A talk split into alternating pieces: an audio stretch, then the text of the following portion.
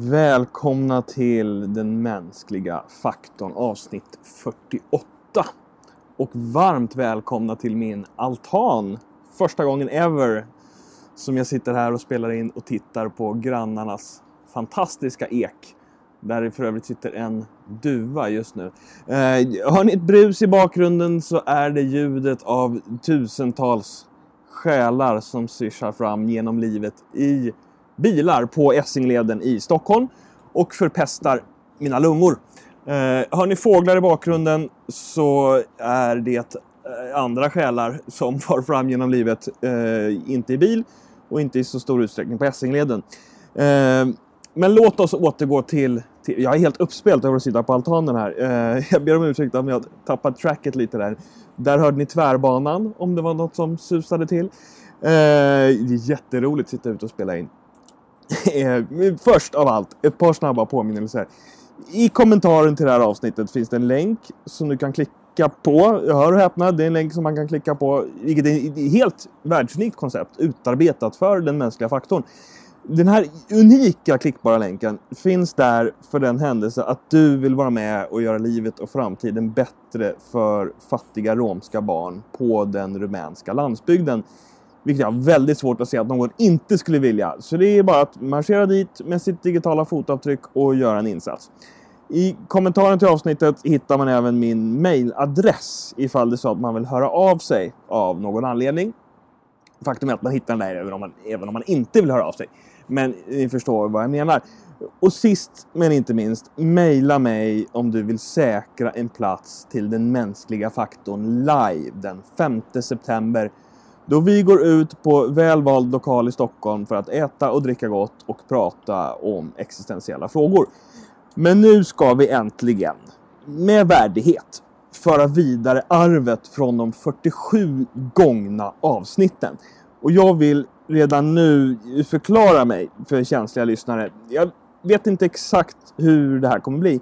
Men det kan falla sig så idag att det, det låter som att jag svär men det gör jag förstås inte eftersom jag helt enkelt inte svär. Åtminstone inte på svenska. Utan då är det rent teologiska termer som jag använder mig av. Eh, till förväxling lika svordomar ska kanske tilläggas. Eh, men ändå någonting helt annat. För förra gången gjorde vi en djupdykning i historierna om Jesus. Och senast vi hördes satt jag med Johan Termenius i hela 83 minuter och nördade loss om intensivvård i allmänhet och respiratorvård i synnerhet. Ungefär 80 minuter för mycket, men sablar vad roligt vi hade. Och om du undrar nu så är sablar varken en svordom eller en teologisk term, så har vi rätt ut det. Men de senaste två avsnittens tyngd i bakhuvudet känner jag att ni som har orkat igenom dem har gjort er väl förtjänta av något lite mer lättsamt idag. Eh, så jag tänkte att vi skulle prata om döden. Nu tänker du kanske att döden inte låter fullt sådär munter som jag vill påskina. Eh, och det är det ju inte heller. Men det fina med döden, som man ändå måste ge den, det är att den får precis allting annat att framstå i ett annat ljus. Om jag skulle säga till exempel att jag efter en lång tids förnekelse till slut har accepterat vad läkarna har sagt och nu bara vill att det ska bli värdigt och smärtfritt att fylla 40. Då skulle du inte riktigt ta mig på allvar, eller hur? Nog för att jag har vissa issues med att fylla 40, eh, men det enda alternativet till att bli äldre är ju faktiskt att dö. Och det har jag ännu mer issues med. Nu var väl just det kanske ett dåligt exempel för jag, jag ska väl inte säga att en födelsedag är lika dramatisk eller allvarstyngd som en dödsdag. Men det är ju faktiskt något slags eh, steg på vägen, eh, om inget annat. Och själva vägen är en enkelriktad gata, eller hur? Så varje checkpoint vi passerar för oss närmare slutdestinationen. Om man då ser till min förväntade livslängd är jag nästan halvvägs nu. Så man skulle med visst fog kunna hävda att jag är 45 procent död i runda slängar. Men det känns ju inte så. Det känns som... Ja, det känns som 60 procent ibland ska jag väl erkänna. Så vi kanske bara släpper den där.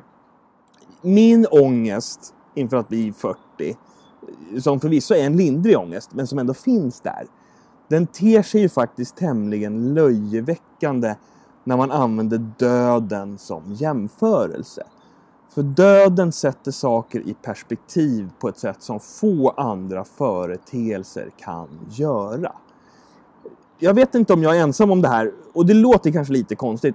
Men ibland när jag duschar eh, fantiserar jag om min egen eh, begravning. Ska jag säga. Min egen begravning. I synnerhet vad jag vill att folk ska säga på min begravning. Hur jag vill att andra ska summera mig som person och det liv jag har levt. Och sen jämför jag det med det liv jag faktiskt lever och ser att de här två berättelserna skär sig lite med varandra. Jakob såg alltid sina medmänniskor. Men han låtsades väldigt ofta som att han inte gjorde det. Eh, särskilt på bussen faktiskt. Där han hade en fenomenalt välslipad förmåga att tidigt upptäcka bekanta så att han sedan kunde påskina att han inte såg dem genom att hela tiden rikta blicken någon annanstans och undvika ögonkontakt. Han var en otroligt generös människa. Han var så generös att han ofta hoppades att det inte skulle sitta en tiggare utanför Konsum. Och han älskade sin familj. I synnerhet när de var någon annanstans och han fick vara för sig själv. Vilket ofta gjorde semestrarna till en svår tid för honom. Det finns beteendemönster och dragningar i mitt sätt att vara och, och tänka och agera som jag inte gärna skulle se att de nämndes på min begravning.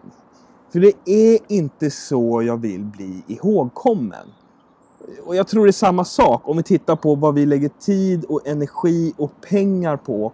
Om vi kikar på några av de klassiska statusmarkörerna i vårt samhälle. Tänk dig till exempel det här talet på en minnesstund.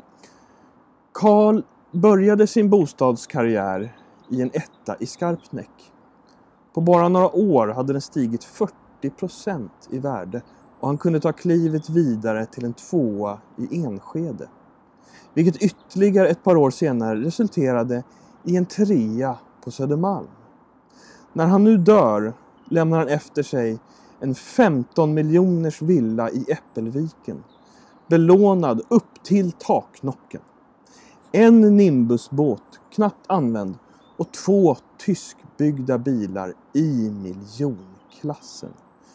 I sin outtröttliga kamp för att kunna ge sin familj allt detta var hans själ och hjärta ändå alltid på jobbet. Han ställde alltid upp för alla arbetsgivarrepresentanter och jobbade alltid över när det behövdes. När man klev in genom Karls dörr, ursäkta min knarriga solstol, så säger man ju inte i ett minnestal. Eh, men jag sa det nu. Jag bara för att jag skulle tysta signalen på min mobil. Vi går vidare. När man klev in genom Karls dörr kände man sig genast välkommen att gå därifrån och störa någon annan som inte var lika upptagen. Man omfamnades ögonblickligen av värmen i hans förakt för andra människor. Karl misslyckades aldrig med att sätta barn, familj och vänner efter sin karriär. Och han lärde sig redan tidigt i livet att känna igen mänsklighet, kärlek och omtanke och exploatera dem till sin fördel. Minnesstunder är kanske inte den bästa platsen för ironiska ordvändningar, dräpande satir och, och brutal ärlighet och uppriktighet. Men för mig blir det en nyttig tankeövning att fundera på hur ett genomärligt minnestal över mig skulle se ut om jag fortsätter leva som jag gör och prioritera som jag prioriterar. För det talet skulle ärligt talat inte riktigt bli vad jag skulle vilja höra. Och vill man sen skruva det där ett varv till kan man fundera på vad som sen händer efter döden. Och jag förstår att ni har höga förväntningar på raka svar här. Eh, men jag måste göra er besvikna och erkänna att jag inte vet exakt vad som händer efter döden. Faktum är att jag brukar fundera mer på vad som inte händer efter döden. För då har jag ju mycket bättre odds att faktiskt ha rätt. Och jag trivs överlag bättre med mig själv eh, när jag har rätt. Eh, en kul variant, som jag då alltså inte tror är sann, är att man får ansöka om sin placering i livet efter detta. Och att vi människor då skulle komma till intervjun taggade till tänderna efter att ha skickat in vårt CV och vårt brev och faktiskt fått den där kallelsen av Gud själv. Som du ser här så har jag en kandidat i Human Resources Development Facilities Management och en magister i Senior Project Facilitating Managers Management. Och jag är väldigt intresserad av en managementkarriär hos er. Som du också kan se där har jag haft tre fasta jobb. Slutade på alla tre efter ett år ungefär. Det var lite för slow för mig. Jag såg inte riktigt min managementkarriär ta fart inom någon rimlig tidshorisont hos någon av dem. Så jag sökte mig hit istället. Uh, Okej, okay, säger Gud. Jag har inte riktigt basrösten uh, att, att dra av en bra Gud-karaktär eh, uh, här. Men, men okej, okay, säger Gud. Och lyfter lite fundersamt på ögonbrynen och, och bläddrar i pappren.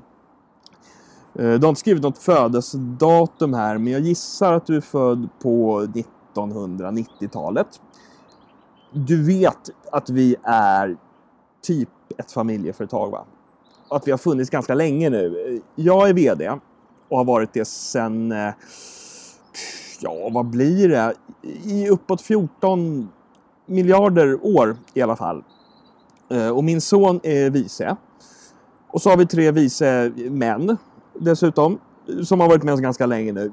Vi har alla rätt så starka positioner, så jag vet inte riktigt om vi är arenan för en snabb managementkarriär. Men, men får se här nu. Du, du, skriver att du gillar att ha många järn i elden. Eh, vi har ju en avdelning en trappa ner som skulle kunna vara ett hett alternativ för dig. Okej, okay. hur är det där då? Nej, det är ett rent helvete. Det ska jag inte ljuga om. Eh, och det är helt och hållet avdelningschefens fel. Han är en elak jävel, om vi ska tala klarspråk. Så jag skulle definitivt inte rekommendera det. Men jag vill lägga alla korten på bordet här så att du ändå vet att den möjligheten finns. Vet ni, när jag inte leker med den tanken Eh, roar jag mig ibland med att tänka på hur det skulle vara om det fanns en avdelning med detektivänglar som eh, profilerade folk för att avgöra destination och befattning efter döden. Och deras primära metod var att printa ut Instagramflöden och sätta upp bilderna på väggen med häftstift och trådar mellan för att kartlägga och förstå varje person. Och så kommer så här eh, utrednings... Förundersökningsledaren, heter det kanske, på polissnack. Jag tänker Al Pacino kommer in hetsig och så här. Alright, vad har vi här då? En 30-årig man bosatt på Södermalm i Stockholm. Visa mig bilderna. Okej, vi har kaffekopp, kaffekopp, ölglas, uh, selfie i solglasögon med en öl. Uh, och man måste väl ändå säga att han liknar vår vice VD lite i det där skägget. Uh, sen har vi kött på grill med en öl bredvid, kaffekopp, selfie i bar överkropp utan öl. Vi gissar att kroppen ska stå i fokus där. Eh, kaffekopp, korva på grill, selfie framför dyr bil. Kaffekopp, kaffekopp, eh, personen i fråga håller upp en stor fisk en kaffekopp till och sen några hamburgare på en grill. Så att eh, vi har ju inte jättemycket att gå på. Det här är, tycker jag, en förbryllande tanke. Inte huvudsakligen rösten hos den här utredaren och inte heller först och främst att det skulle finnas detektivänglar som Instagram-granskare.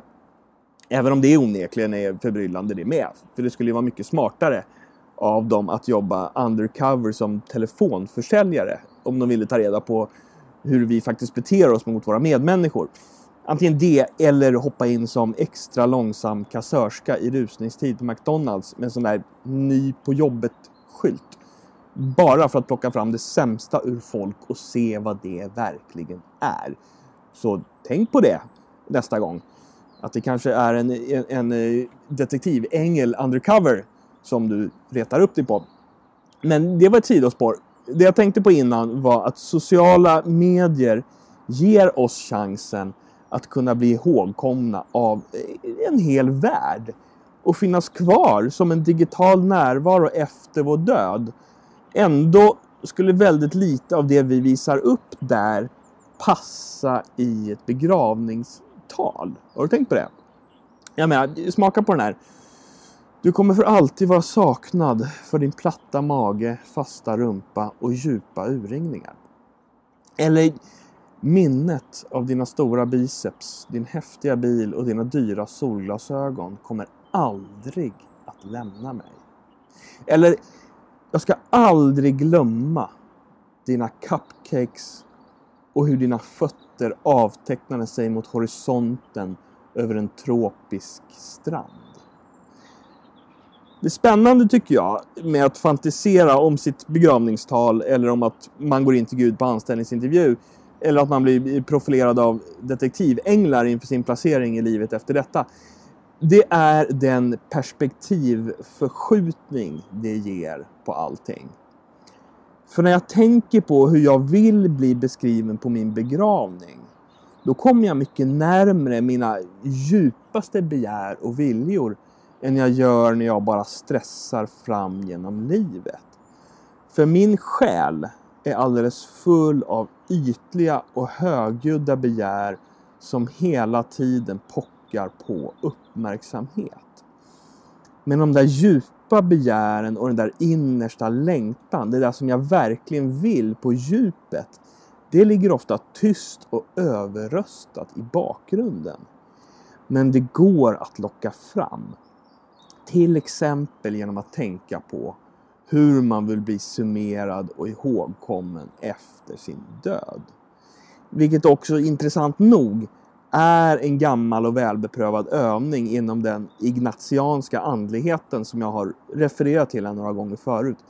Skriv en minnestext över dig själv, sådan du önskar att den skulle vara och jämför den sen med hur du lever och prioriterar. Det är en jobbig men oerhört nyttig övning som jag verkligen uppmuntrar dig att testa.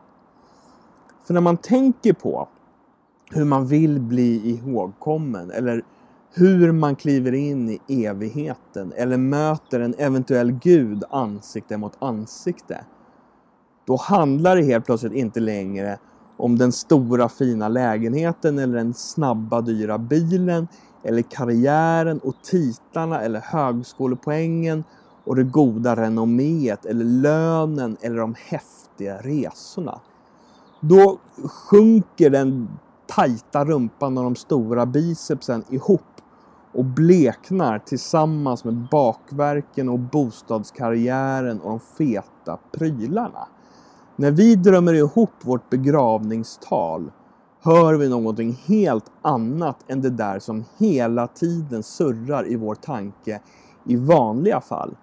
Och kanske är det värt att lägga örat till det och fråga oss själva om det i själva verket är vad vi verkligen vill innerst inne. Och om vi lever så att vi rör oss i den riktningen. Så hur vill du bli ihågkommen? Vad vill du att man ska minnas dig för när du en dag dör? Hur mycket energi lägger du på det? Och hur mycket energi lägger du på saker som du faktiskt inte vill bli ihågkommen för?